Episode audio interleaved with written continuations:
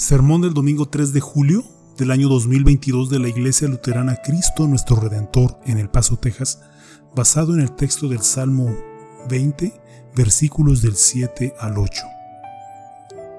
En Dios confiamos. ¿Conoces la historia de este dicho? Fue adoptado oficialmente como lema de los Estados Unidos de América en mil novecientos cincuenta y seis y ha sido reafirmado por el Congreso varias veces desde entonces. Pero apareció por primera vez en algunas monedas estadounidenses en mil ochocientos sesenta y cuatro y pasó por una legislación adicional para su aprobación en mil ochocientos sesenta y cinco. Estamos hablando de la época del presidente Lincoln, y uno se hace eh, una idea de cómo se veía y se entendía este lema, que en inglés se pronuncia In God We Trust, a partir del propio presidente Lincoln, que dijo: sin embargo, en medio de las mayores dificultades de mi administración, cuando no podía ver ningún otro recurso, ponía toda mi confianza en Dios, sabiendo que todo iría bien y que Él decidiría lo correcto.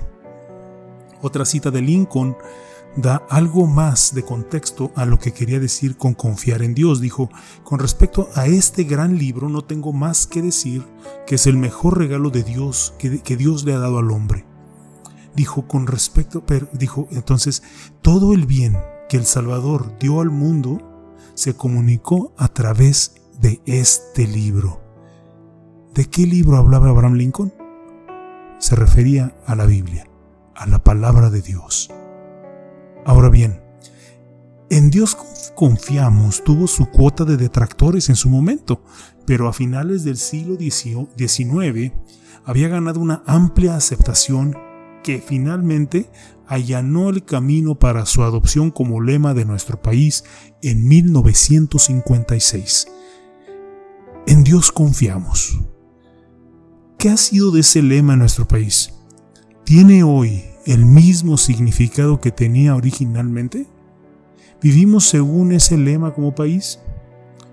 Sé que tengo una opinión al respecto y sé que ustedes también. Pero en lugar de convertir este sermón en una discusión sobre nuestras opiniones, tomemos el lema En Dios confiamos y recordemos específicamente lo que significa para nosotros como cristianos creyentes. Hagámoslo basándonos en las palabras del Salmo número veinte, que dice así en sus versículos siete y ocho. Algunos confían en carros y otros en caballos, pero nosotros en el nombre del Señor nuestro Dios confiaremos. Ellos se doblegaron y cayeron, pero nosotros nos hemos levantado y nos mantenemos en pie. Inspirado por el Espíritu Santo, el Salmo veinte fue escrito por David para que el pueblo de Israel orara y cantara mientras David y sus hombres se preparaban para salir a la batalla a defender al pueblo de Dios y la tierra prometida que Dios les había dado. El tema de este salmo es En Dios confiamos. Al observar las palabras del rey David aquí, uno tiene que dar un paso atrás y preguntarse, ya sea como ciudadano de una nación o como nación misma, ¿en qué estamos poniendo nuestra confianza? En la época del rey David, las naciones solían depositar su confianza en su ejército. Un ejército grande y fuerte era el emblema del poder, y si tenías carros de guerra, carros de combate, tu enemigo te temía mucho. Para un rey y para su pueblo, un ejército grande y fuerte prometía protección, control y longevidad, y, y con ello una arrogante sensación de invencibilidad. No nos puede pasar nada. Al final siempre prevaleceremos. Eso es lo que pensaban. Para cada nación y para cada individuo que pone su confianza en sí mismo, en su propio poder, en sus propios medios, y, y cualquier país o individuo que fomente esa ilusión de control y seguridad e, e invencibilidad, terriblemente serán destruidos. La evidencia histórica en las escrituras de este dato es simplemente abrumadora. Veamos, por ejemplo, el diluvio. Si el mundo de aquella época tenía un lema, era: el más poderoso tiene la razón, ya que la violencia gobernaba el día. Pero el mundo se puso de rodillas y cayó cuando Dios aniquiló a la humanidad impía y preservó a la familia de Noé, que confió en él. en, el, en, el, en tiempos de la Torre de Babel, que eran tiempos de después de Noé, después del diluvio. La gente quiso hacerse un nombre en lugar de confiar y honrar el nombre de Dios. Se arrodillaron y cayeron cuando Dios confundió su lenguaje para que no pudieran entenderse y se vieran obligados a dispersarse. También en el Mar Rojo, el faraón creyó que sus carros y jinetes alcanzarían y vencerían y otra vez subyugarían a los hijos de Israel con la espada, con la espalda pegada hacia el mar, o sea, con la espalda hacia el mar. Pero los egipcios fueron puestos de rodillas y cayeron cuando Dios destruyó las fuerzas del faraón bajo las aguas aplastantes del Mar Rojo. Recordemos a Sansón, quien abandonó por descuido sus votos a Dios y confió en su larga cabellera como supuesta fuente de su fuerza. Pero se puso de rodillas y cayó cuando Dios lo dejó a merced de los filisteos, dejando que el hombre más fuerte del mundo descubriera lo fuerte que era, o mejor dicho, lo fuerte que no era sin Dios. Hagamos memoria de la caída de Jerusalén y del cautiverio en Babilonia de parte del pueblo de Dios. Y el pueblo de Israel había reducido a Dios a uno de tantos al prostituirse con los ídolos de las naciones y redujeron el templo a un tipo de amuleto o a una señal de que siempre estarían a salvo, a salvo de hacer también lo que quisieran.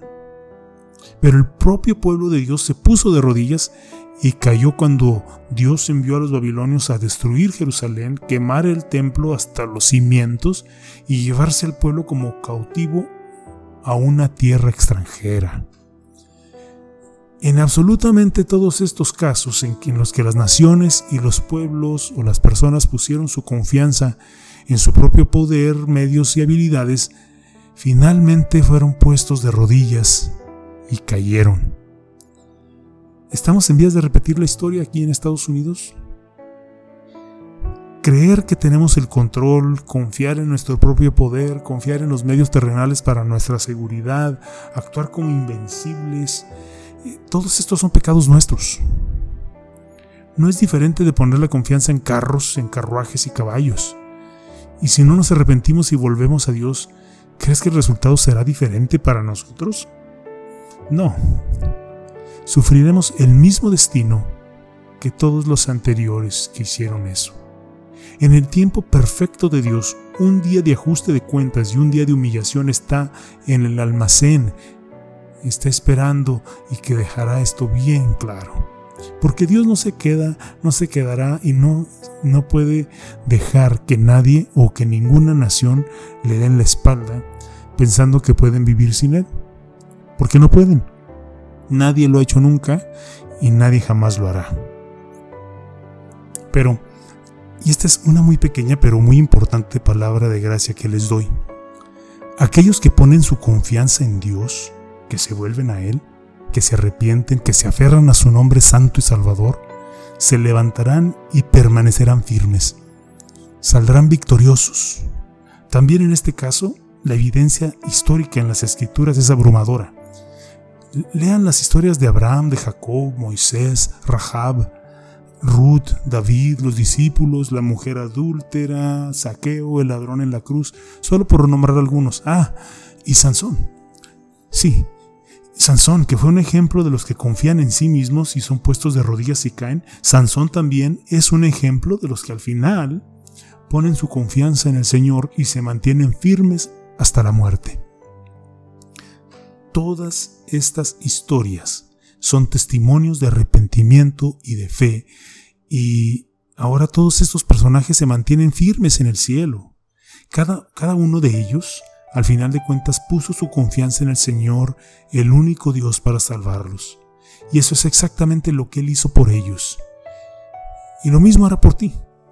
Y tú también te levantarás y serás victorioso incluso sobre la muerte misma a través de aquel que derrotó el pecado y a la muerte por todos nosotros.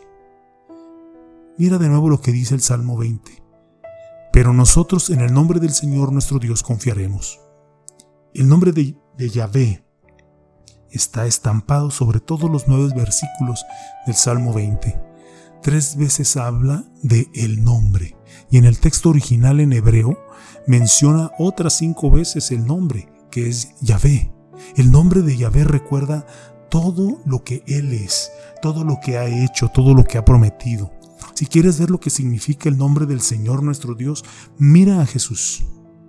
Emanuel, Dios con nosotros. ¿Cómo vivió una vida santa para acreditarte?